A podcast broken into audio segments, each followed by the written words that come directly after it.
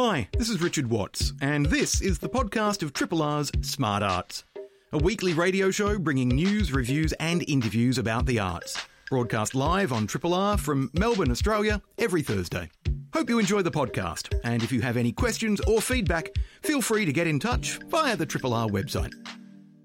Right now, though, we're going to move from Iceland to the Asia Pacific. The Asia Pacific Triennial of Performing Arts, or Asia Topa, is having its second kind of manifestation, incarnation, running uh, throughout January through to March. Joining us to tell us more, Stephen Armstrong and Kate Ben-Tovim, who are the kind of powers behind the throne at Asia Topa, the people responsible for uh, helping program work from around the Asia Pacific region and also helping nurture connections between arts institutions and organisations here in Melbourne and their kind of partners overseas. Welcome to you both. Hey, thanks, Richard. Thanks, Richard.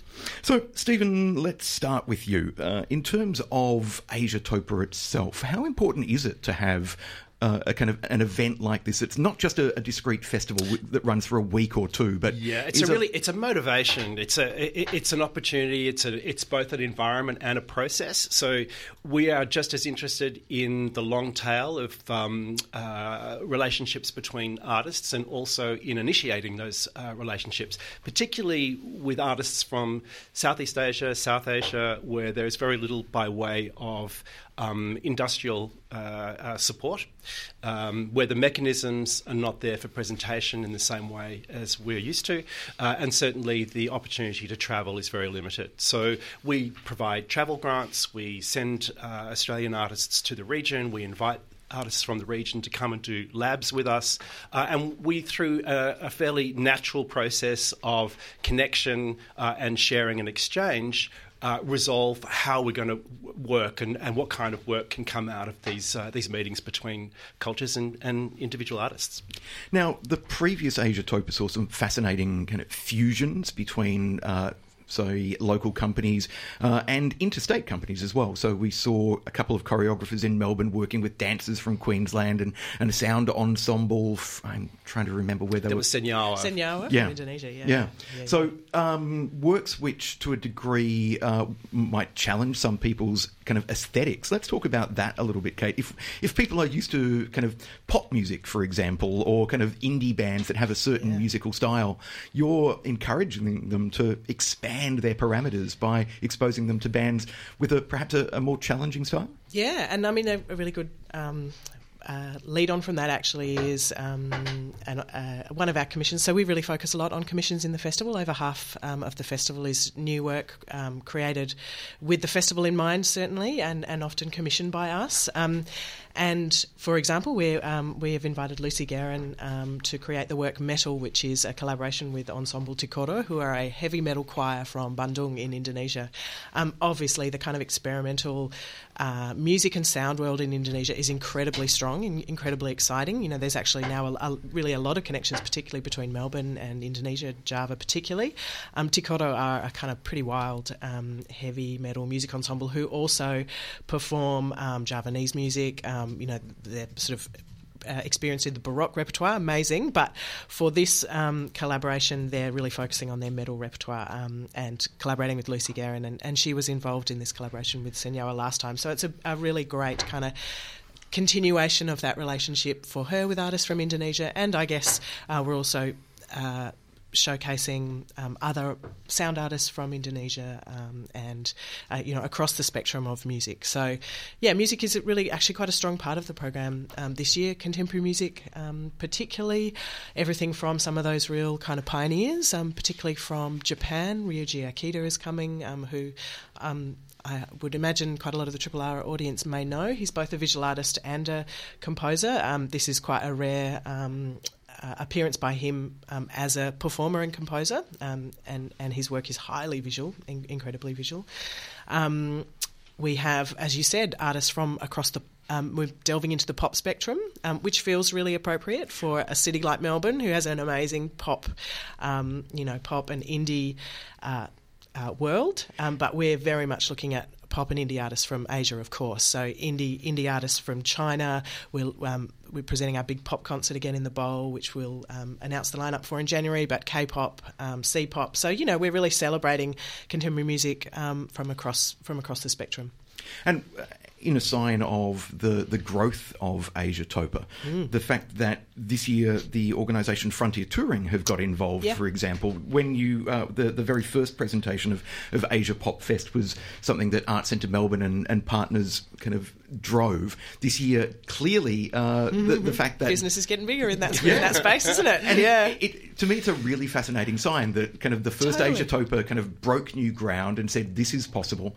Yeah. Melbourne is not only a city with a great music history, but also a city with uh, a very large student population from uh, kind of uh, Asia, and so putting on this huge concert at the bowl, which I understand kind of sold out really quickly. And yeah, yeah, yeah. It was it was a, it was a free a free gig, oh, free. mostly free gig um, for the first for the first time. Um, it was a real celebration of international students, and I think you're completely right. Um, and this time it'll be a, you know a ticketed show with Frontier. But I think you're really right um, in that Melbourne, you know, our international student population is a massive part of Melbourne now. Um, there are these amazing stats that I've learnt through doing some of the research for this program. Um, uh, Mandarin is the top language spoken by residents of the Melbourne CBD over English, quite significantly um, over English now. Um, and one in seven of the youth population in Victoria in Victoria are an international student. So this is absolutely who our city is um, in a really exciting way, we think. Um, and certainly Asia Pop, uh, sorry, Asia Topa and Asia Pop Fest um, uh, are really trying to celebrate that um, and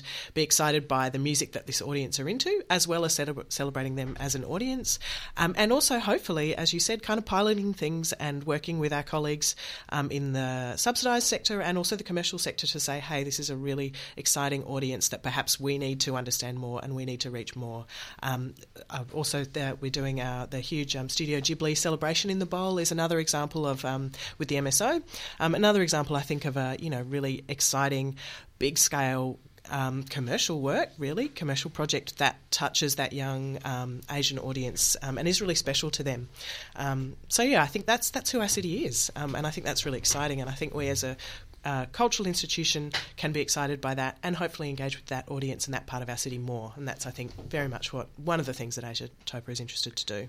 And certainly, uh, Asia Topa is as we've said, very much focused on commissioning work and supporting the development of new work and encouraging uh, conversations between Australian companies and partners uh, around the Asia Pacific. Uh, Stephen, I'll get you perhaps to talk about the, the work Black Ties, which I yeah. think uh, there's a lot of interest in, certainly from, from colleagues in, in the, the performance sector. It's a collaboration between Ilbijerri, the kind of First Nations theatre company here in Melbourne, and Te Rēhia from uh, Auckland. Uh, fascinating about this, we, we didn't really know that we were breaking quite the ground that we were. I mean, and clearly it's the artists who are breaking the ground, we're the facilitators. But uh, in one of our labs, um, uh, the invitation to Te Rēhia to come and workshop an idea with Ilbijerri was the first time a major uh, Maori company had actually been invited to collaborate with a major Australian Indigenous company. We were astonished by that. I mean, how late is this, this in the day? But it's never too late. Um, so we're really excited by uh, the concept that they put together. They gave themselves the brief of coming up with a show that their aunties would enjoy. So it really is um, a piece that is going to be uh, embracing and reflective of the community. Um, and of course, there are uh, perceptions, there are uh, insights that uh, First Nations people can have about one another that we certainly can't have. But by God, it's hysterical being in the room at the time. Um, it's it's a uh, it's a wedding piece, so it has all of the classic tropes of a comrom. Um, uh, excepting that it has that cultural overlay. it's large scale. I think there are about 16 people all up on stage because there's a live band. Uh, it's set in a reception uh, centre, so it's going to be held in uh, one of the big pavilion rooms at Art Centre Melbourne, big round room. Uh, everyone will be sitting at round tables. There'll be a bar. It'll be really fun. But it's also it's a really good piece of writing, uh, and it's completely driven by the uh, First Nations collaborators, the New Zealanders and the Australians. they've determined absolutely everything about this. We were really thrilled to be able to present this to a forum uh, called MFI, which is the Major Festivals Initiative, which was held 18 months ago, and the Sydney Festival, Perth Festival, Auckland, Wellington, and Brisbane have all come in on it. So it's now become a really big international collaboration. It'll tour the country, and this is also one of the things that Asiatopa uh, sets out to do to actually make possible uh, shifting in programming um, perceptions and shifting in models of how you make work and how you collaborate. Because we're all so much better uh, doing things together, um, and there's no point in pretending you're having a national dialogue through culture if you make things exclusive. So anything that's exclusive to a single festival is simply cutting off the possibility of the rest of the country talking about it, and that's nuts. In terms of the the breadth of the program, and it's a huge program, and I definitely recommend that people jump online www.asiatopa.com.au to browse through it, or pick up a copy of the, the, the print program from all your usual, I know, independent mm-hmm. bookstores, record stores, laundromats, wherever you may find things. But it, it is such a broad program. What's the interest in, been like in Asiatopa and the model of Asiatopa from your colleagues working in Sydney, Perth, yeah, elsewhere it's, around it's the country? Quite substantial, and also internationally, because what we found uh, after the first Asiatopa, um, we had we had a, a, a, very credible number of international partners uh, co-investing in the work. This time, it's much more. Uh, but what we also found was that the work was very popular touring. So we had three or four productions that actually have had very extensive touring lives through Europe and North America and Asia. So there was an appetite for what this model uh, allows um, for the new ground that it breaks, and also for work that is going to be.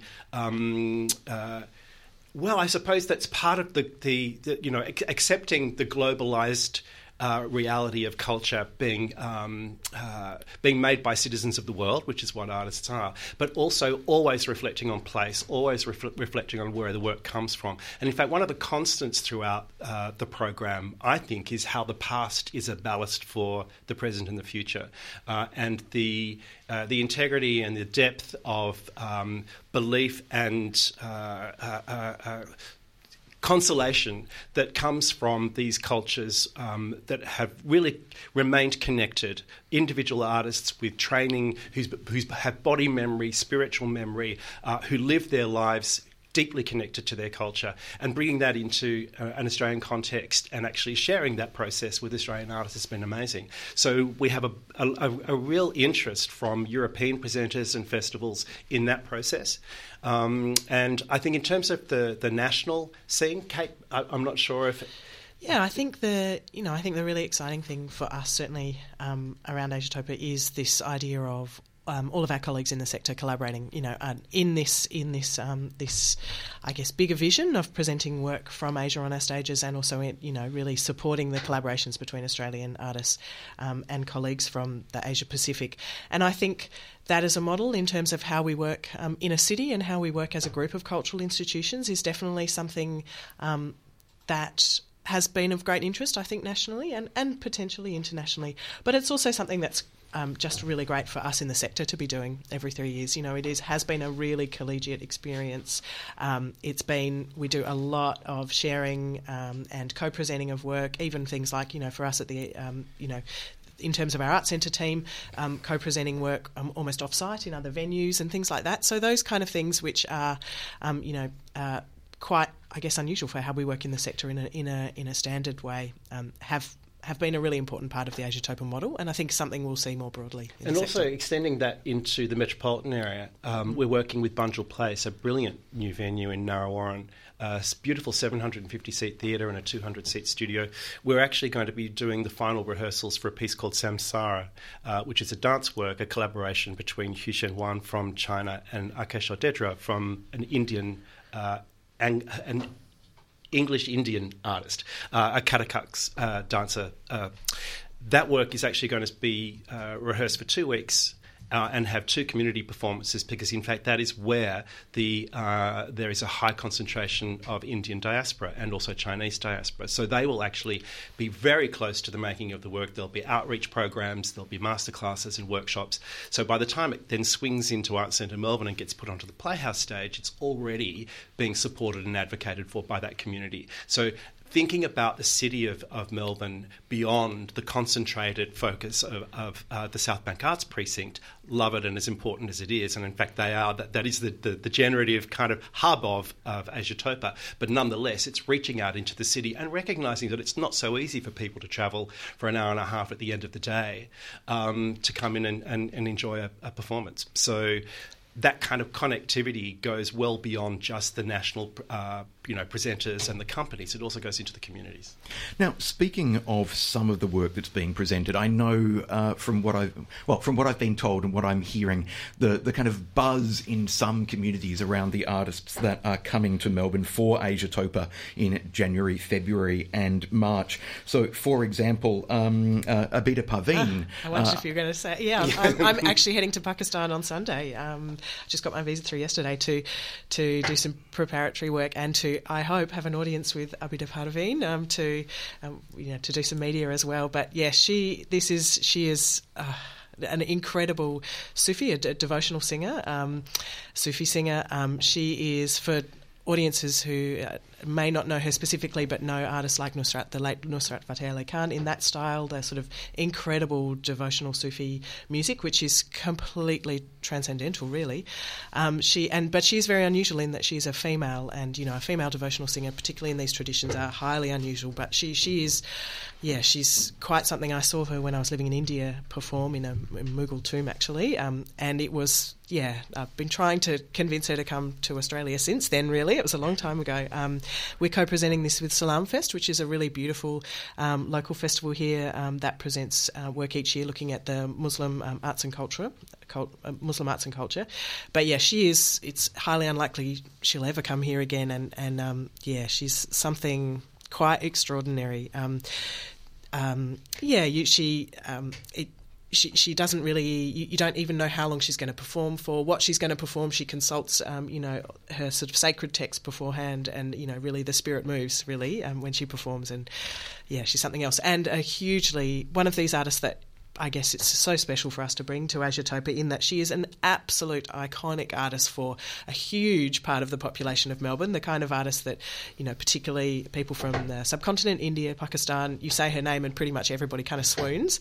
Um, but also, but then an artist who's probably quite unknown for a lot of the population. And I think that's what's really exciting about something like Asiatopa, these incredibly iconic artists for significant parts of our population, um, both bringing the artist to that um, to that audience that love them, but hopefully also, you know, um, introducing those artists to um, to audiences that don't know them. So she is definitely one of those ones that I think um, is a is a kind of a, is a don't miss. And also in, uh, on the dance front, uh, uh, a performer from India uh, who I'm told there is enormous respect for, uh, Mallika uh, Mallika Sarabhai. Sarabhai, yeah. yes.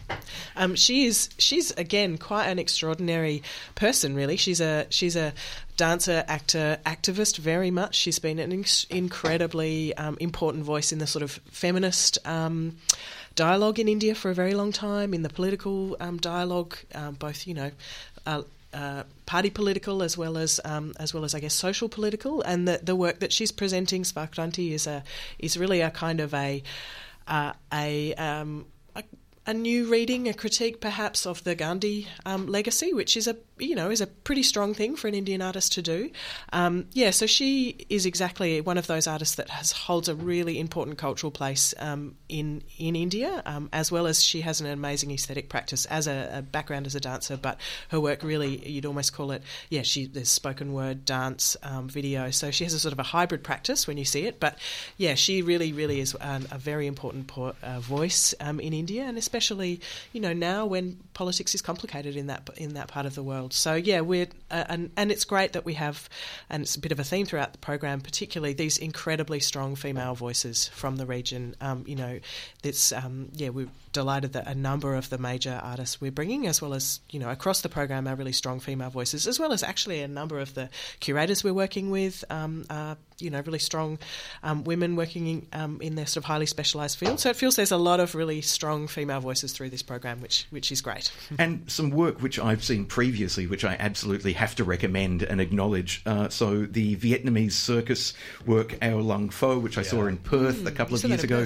Yeah, mm. kind of divine, wonderfully playful, celebratory, and to see a circus tradition that is not kind of that I don't know contemporary Australian style uh, circus or the, the Canadian tradition. That's fascinating as well. And then also Oedipus Schmoedipus, Oh, which yes. I've, I've performed in, and uh, is being presented as a work which uh, in both English in one performance and then in Cantonese. In Cantonese. Yeah, we're working with um, the West Kowloon Cultural Authority, with uh, Free Space, it's called, um, and the Hong Kong Repertory Theatre.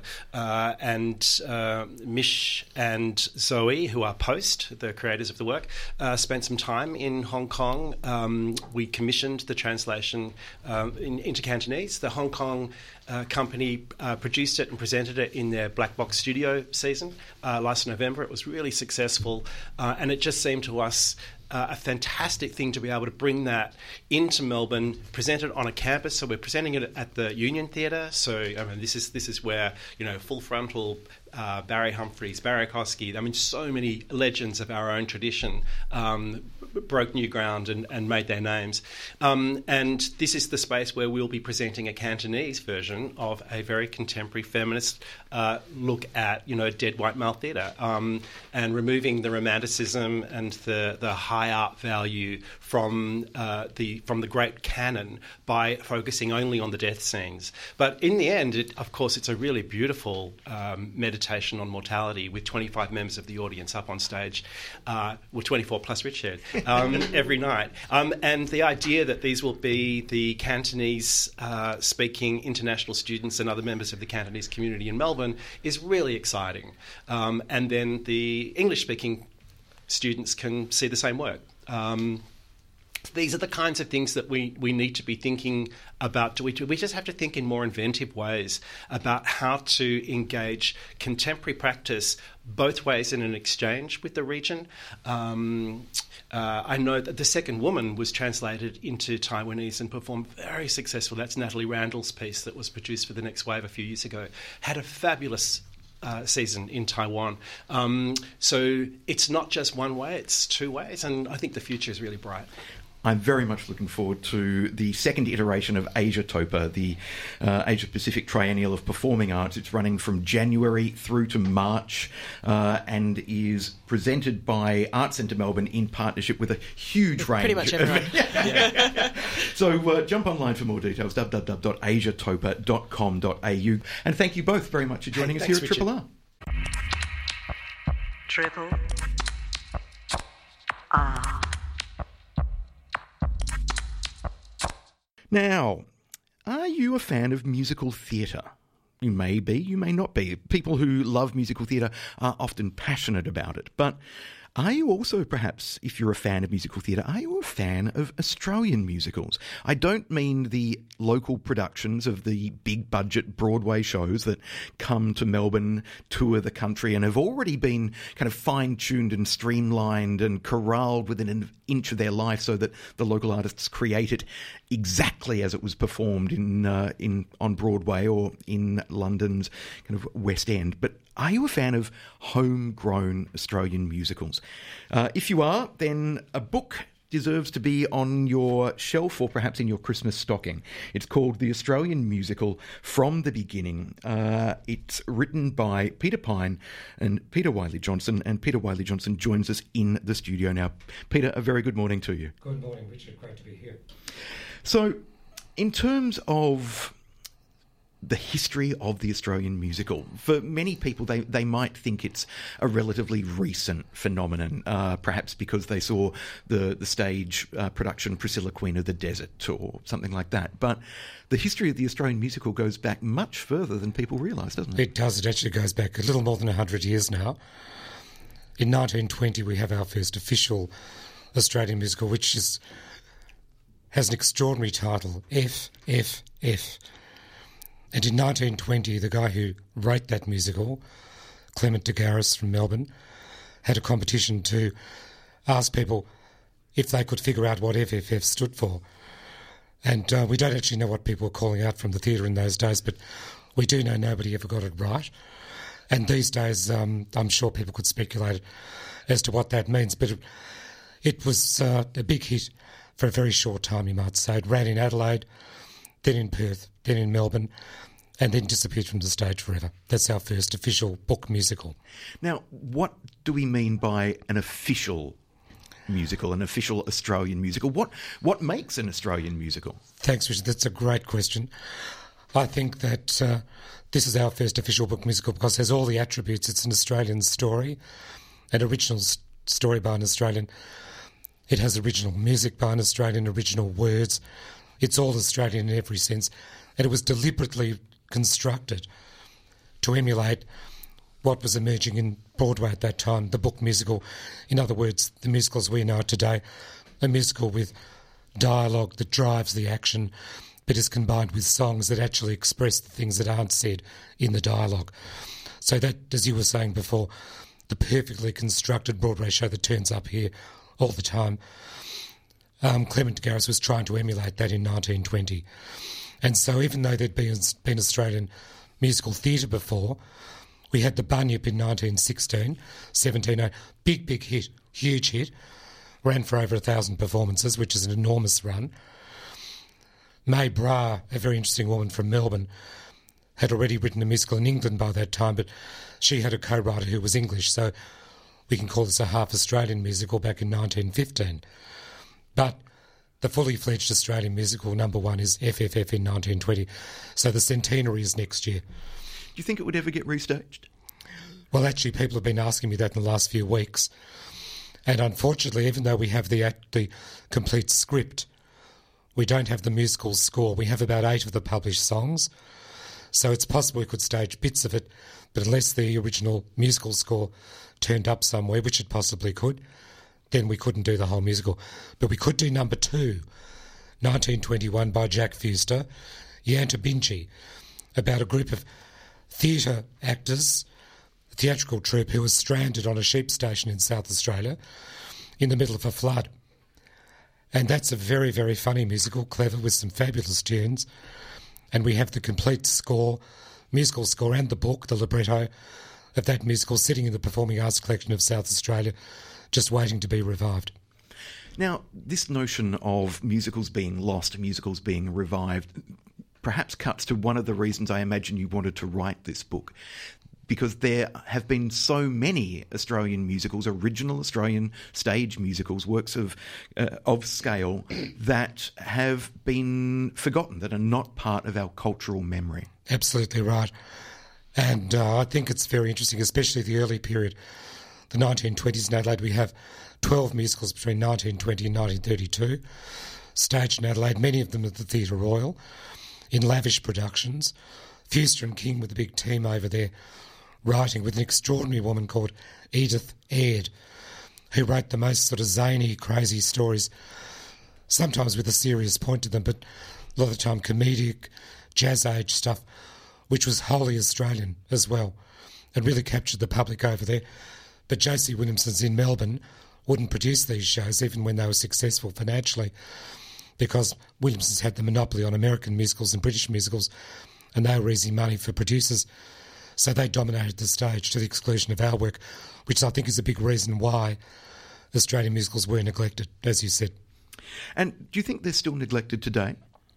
Because the musicals that the Australian musicals that have been more successful, and Priscilla Queen of the Desert is an example, have been jukebox musicals. Uh, yeah. And no disrespect to the form of the jukebox musical, which takes existing songs and structures a show around it.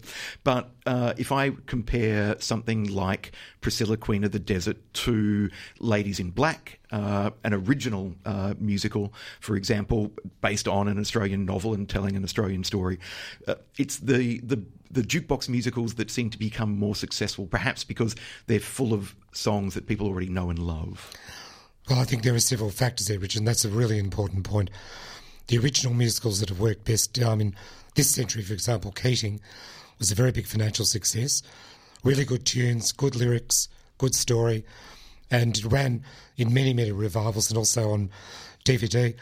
Big success. But as you say, it's very hard for original musicals to get up in Australia. And when they do, um, you still have budgetary considerations and the fact that often the story is less familiar to the general public than many American stories or British stories from movies or other sources that we already know. And also, the music isn't nearly as well known either. And because those jukebox musical songs dominate the airwaves so often, um, the Australian music often isn't heard either. And so there are a whole series of factors that combine to make it much more difficult for an Australian musical to become really popular. This year, I'm happy to say Victorian Opera is producing Margaret Fulton, Queen of the Desert. Now, that's a first, and Richard Mills has taken a big uh, step there, I think, in promoting that musical because I've seen it several times in Sydney a couple of years ago. David Spicer produced it, then in the original production at Theatre Works in Melbourne. Absolutely fantastic, beautifully written, great music. I saw that original production in Theatre Works at, at Theatre Works. I'm so glad that it's getting uh, a return. Finally, uh, in a, in Melbourne stages, getting a return. Um, what about? Given that uh, music theatre buffs, there are certain names like Sondheim, for example, that are thrown around regularly that people know. Who are the Australian equivalents? Who are the Australian kind of uh, teams of, uh, I don't know, uh, book writer and composer, for example, that should be household names? Well, right now, of course, we have Eddie Perfect on Broadway, doing quite brilliantly. Of course, that's a, again one of the half Australian because he wrote the music and lyrics of Beetlejuice. Tim Minchin, of course, has had Matilda and Groundhog Day. Fantastic talent there, but of course, we've got Miller and Rutherford. Uh, we've got a couple of new musicals coming up, in particular at the moment The Dressmaker and My Brilliant Career, Bryant and Frank. And I think they've said that they're quite determined to work locally and to elevate the Australian musical on the local scene. And I think teams such as that are really leading the way here. But I think Casey Bennetto has something new in the works, I'm told. Um, and of course, he wrote Keating.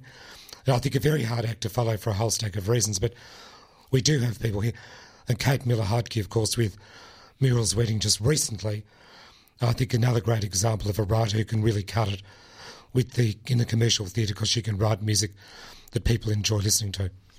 Well, certainly in terms of the, the history of Australian musicals, it's so important to have a book like uh, the book that you and, uh, and Peter have co written, The Australian Musical, from the beginning, because uh, pretty much half the book is an alphabetical listing of Australian musicals. So documenting what is known, what is out there, and so uh, recognising the work of uh, Dean Bryant and Matthew Frank, for example, uh, recognising uh, the work. Uh, it was Jon English who tried to get his musical Absolutely. up Paris for years and Yes. years. So to have this as an archive of what has what is known and what has been forgotten is really, really important. How long did it take the two of you to research and prepare and develop? Is this is this a life's work? Oh, Richard, I have to tell you, uh, my interest in this was triggered when I was, I think, 11. I saw Carolyn, which is one of Peter Pinne's and Don Battye's musicals, back at St Martin's Theatre in the early 70s. And um, I started keeping scrapbooks. So in my case, it's been a lifelong thing. For Peter, it's been even longer. He's now in his 80s, I know he wouldn't mind me saying. A lifelong commitment from Peter Pinne to Australian musical theatre. He's written 20 musicals of his own, several of which have had big productions and revivals. Prisoner Cell Block H, the musical, got to the West End. He and Don Battye wrote that. I think it was their 15th or 16th musical. Unbelievable. But tenacity, talent, hard work, never giving up. So, look, we've both had this commitment. When we met back in the 2000s, I was doing a PhD on the Australian musical. And Peter and I met, and we put our lists together. We'd been keeping lists for years of all the musicals of the past. We had enormous archives between the two of us, and we decided we really needed to do this because we didn't want to sit there with decades and decades of work. And also, it's Australian culture, it's Australian attitudes, words, ideas, music from the past, the enormous work of people from that period. And in particular, I found Australian women who really dominated the early part in the 20th century creatively, which was quite an interesting discovery. May Brahe, Edith Aird, Edith Harrhy, Mrs. Varney Monk, as she called herself. Some extraordinary Australian women. And also, like Broadway, as it turns out, we've got quite a strong Jewish influence there. Um, which, of course, as you know, Broadway, everyone says, well, um, virtually everybody was Jewish except Cole Porter. In Australia, it didn't seem to be the case.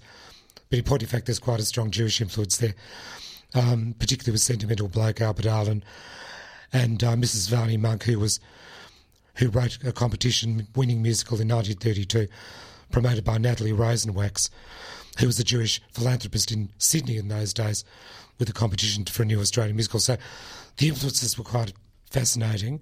The other thing I have to say is the number of musicals that have been repeated. Ned Kelly has been done and done and done. Eureka's been done and done and done. Reg Livermore had the most spectacular Ned Kelly, which I think is a fantastic piece of work, but for all sorts of reasons didn't get the run it really deserved, I don't think.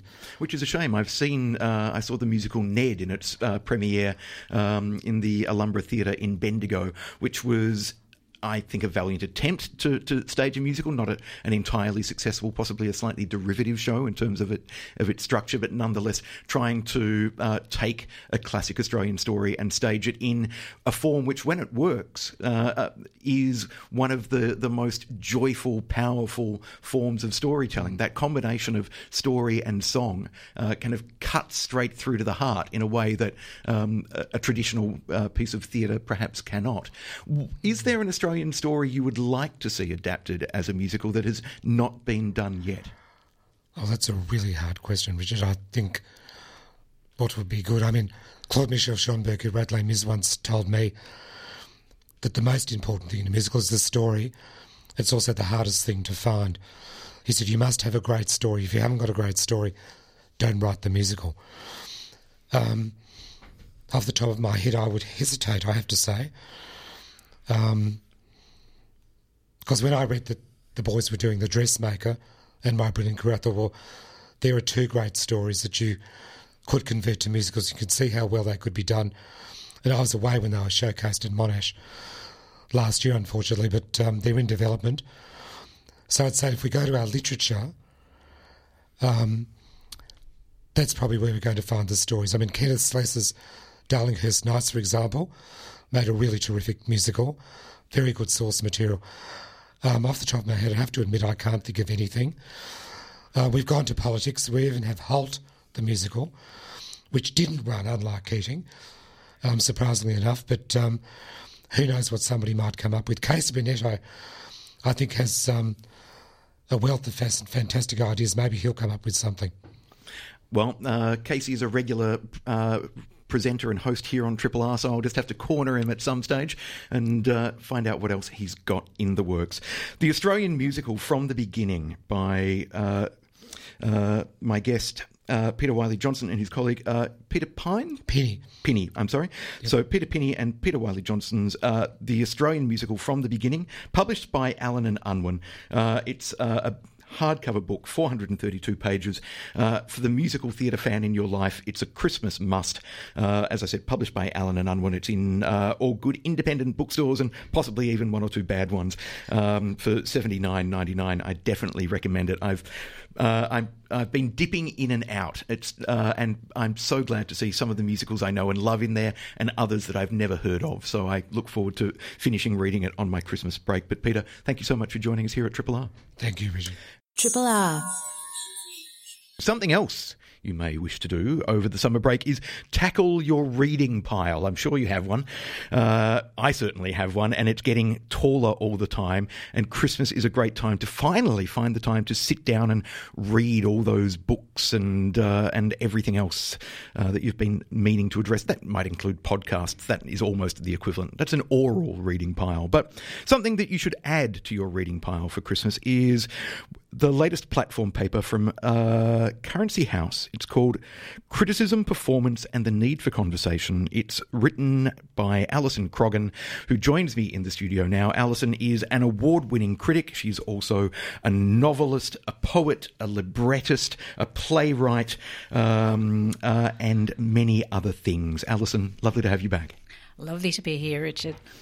So let's talk about this platform paper. Uh, I'm assuming Currency approached you and said, Do you want to write about the state of criticism today? They did indeed. And I said, This was last, last year. And I foolishly said, Yes, no problem. and then 2019 happened, but I still got it done.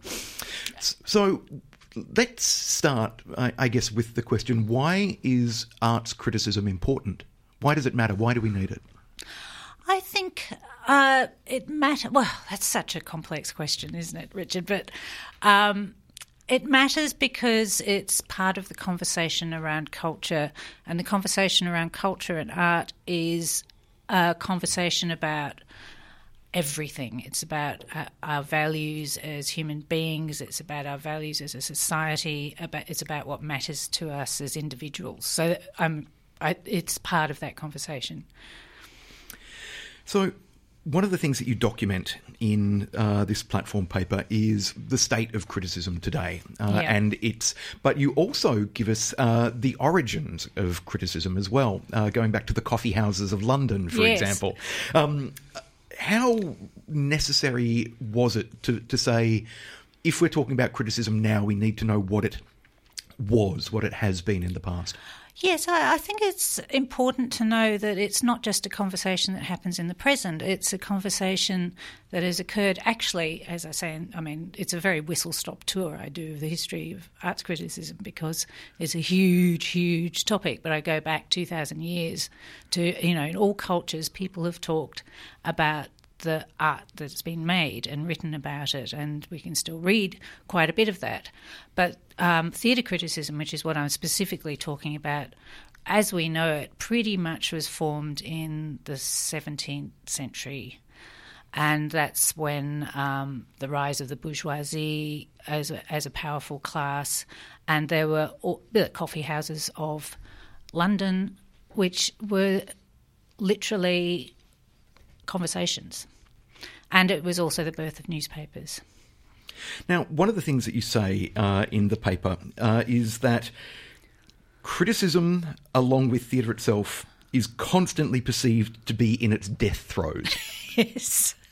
so, is the crisis in cultural criticism now just part of an ongoing crisis that has affected criticism for a hundred years or more, or is what we're seeing now and the decline of arts criticism more truly more urgent and more of a crisis now than it has been previously? I'm inclined to think it's more of a crisis now. As with everything else, we've, uh, you know, environmentally, we've been in crisis for a long time, but we're all seeing that crisis accumulate and mount up to something that's uh, really dangerous. I'm not saying what's happening to arts criticism is by any means the same thing, but it's linked.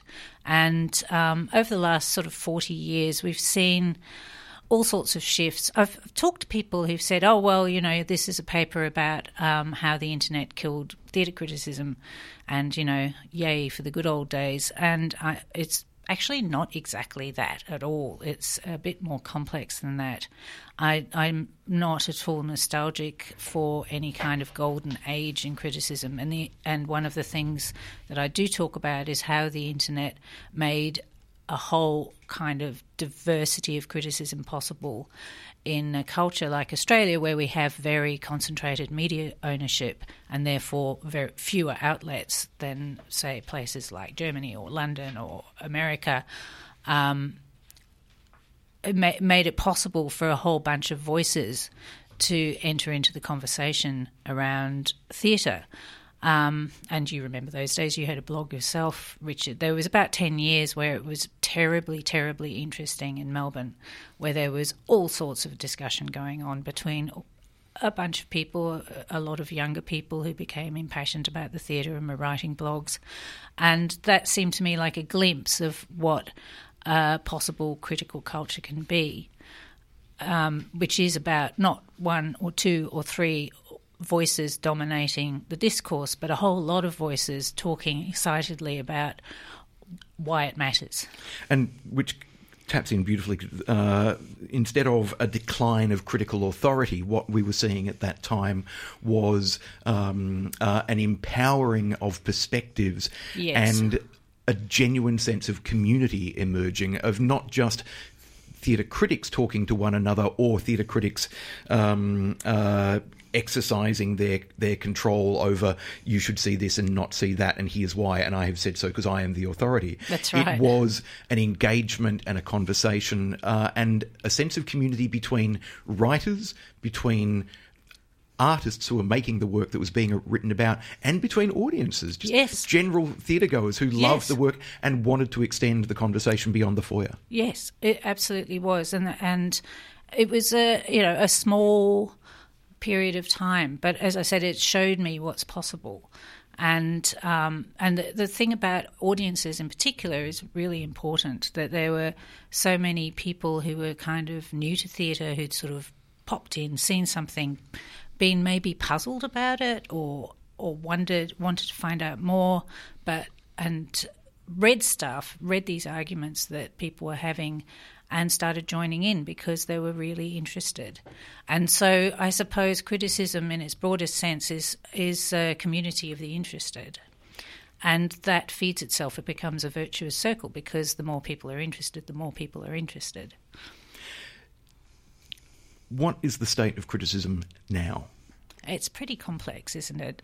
What it, what it is now is, I mean, it's a bit of a sorry state. I think we've seen um, all the over the another thing I trace is what's happened to newspapers with um, over the digital revolution since computers first came into the newspaper offices. And how- there is a, fa- a, point where you actually write about the very first computer you ever saw in an yes, office. Yeah, I'm old enough to remember that, which is bit disconcerting, but it really wasn't that long ago. This has happened quite rapidly, and um, and the terrible industrial struggles that they prompted and the jobs that went and how how that's changed. But that's totally as as that's developed and evolved over the last sort of particularly 20 years, we've seen arts coverage and arts criticism in in the mainstream newspapers just shrink and shrink and shrink.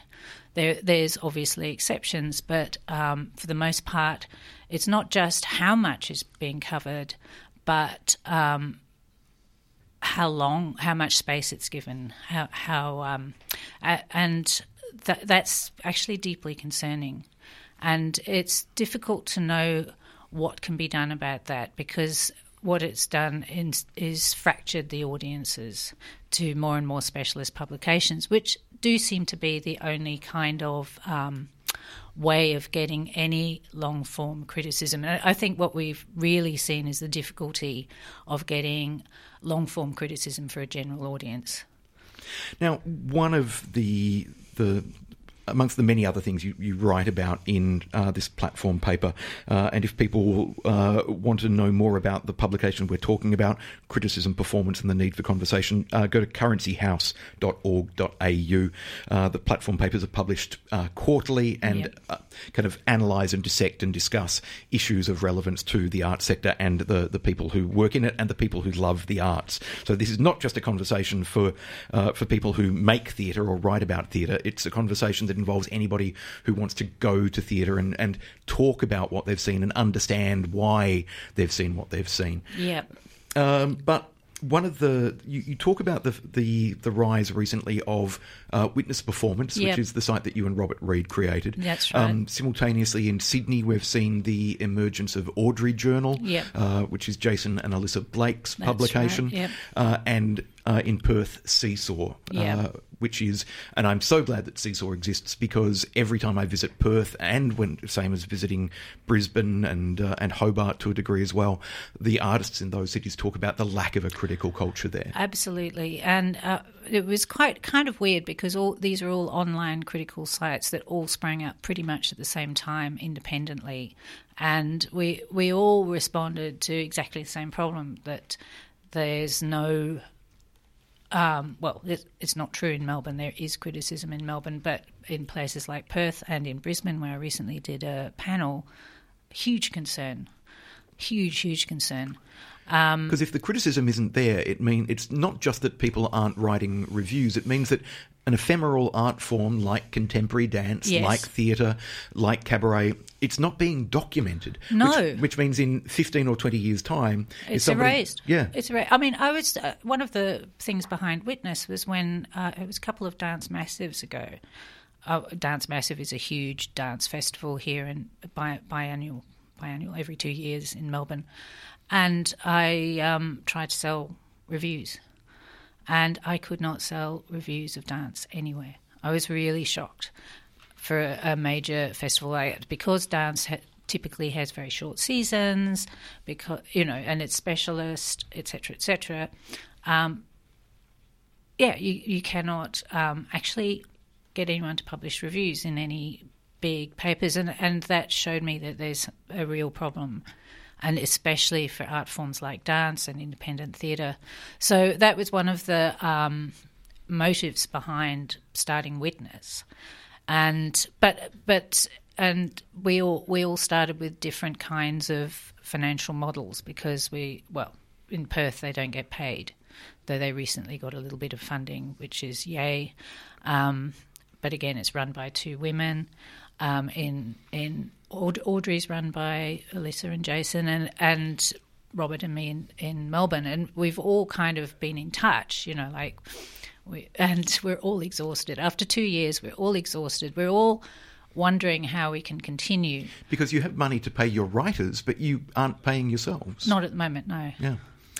Um, one of the things that struck me as fascinating, um, uh, and I and I must admit, even slightly frustrating about this platform paper, is um, uh, you, you kind of say towards the end, uh, if criticism is to survive, um, Australian cultural bodies now need to take this long debated crisis in theatre criticism seriously, and to consider seriously how to support it it feels like there should be a part two to this platform paper talking about what the solutions and and how to support it may be.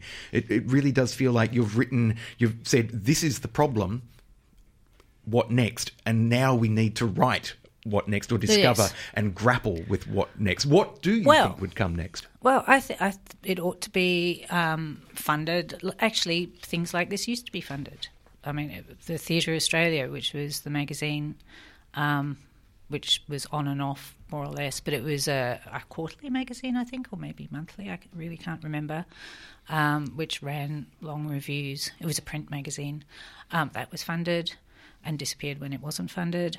Um, but there, there's, you know, the same way that literary magazines mostly have been funded, um, but less and less. But of course, I I come to a full stop there, Richard, and it's a good point because, I, as I think I mentioned in the thing, the whole kind of crisis around arts funding makes arguing for criticism, which is kind of I hesitate to say secondary, but an ancillary thing to the actual making of the art, makes it difficult. Yeah. On the other hand, uh, particularly in the performing arts, where you see it really strongly, um, the direct relationship between the critical discourse, and by critical discourse I mean everything about how audiences react to you know long form essays. There's a whole spectrum of response feeds back into the work.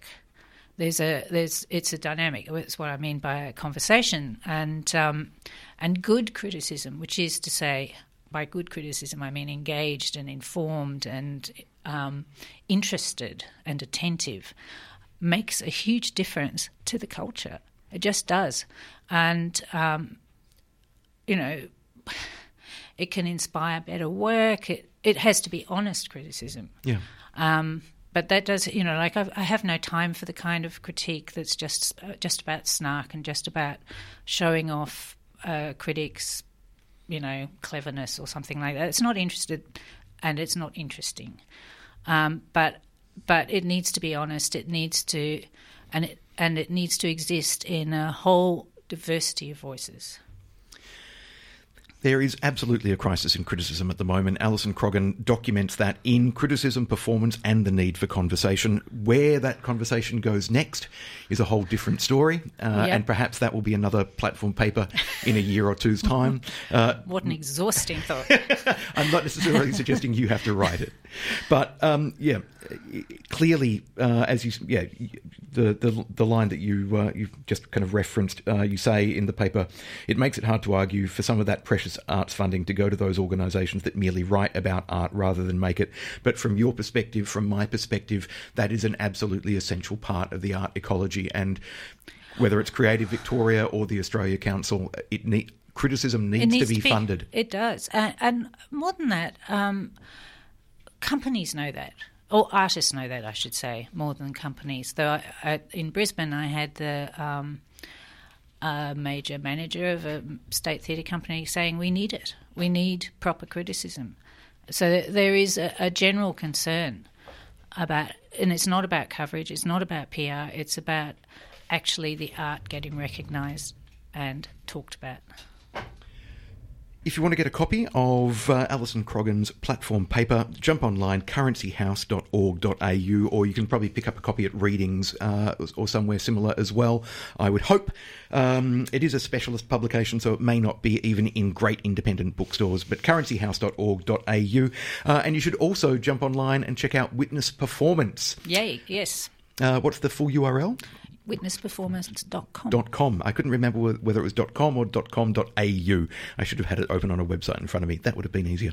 Witnessperformance.com. Go there, read the commentary, read the criticism, uh, and in particular pay attention to the criticism commissioned from First Nations writers, uh, from writers who are approaching our culture from with a, a different insight, whether that's somebody... Um, uh, whether that's a person uh, who is neurodiverse writing about theatre, whether that's uh, a visually impaired critic writing mm. about theatre. There's some unique perspectives on there. And while you're at it, go and check out Audrey Journal in Sydney for the lowdown on what's happening in the Sydney art scene, and Seesaw, which will tell you about what's happening in Perth. Alison Croggon, as always, an absolute pleasure to chat. Likewise, Richard. Thank you.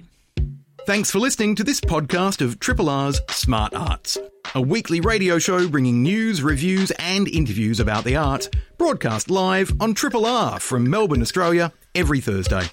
Hope you enjoy the podcast, and if you have any questions or feedback, feel free to get in touch via the Triple R website.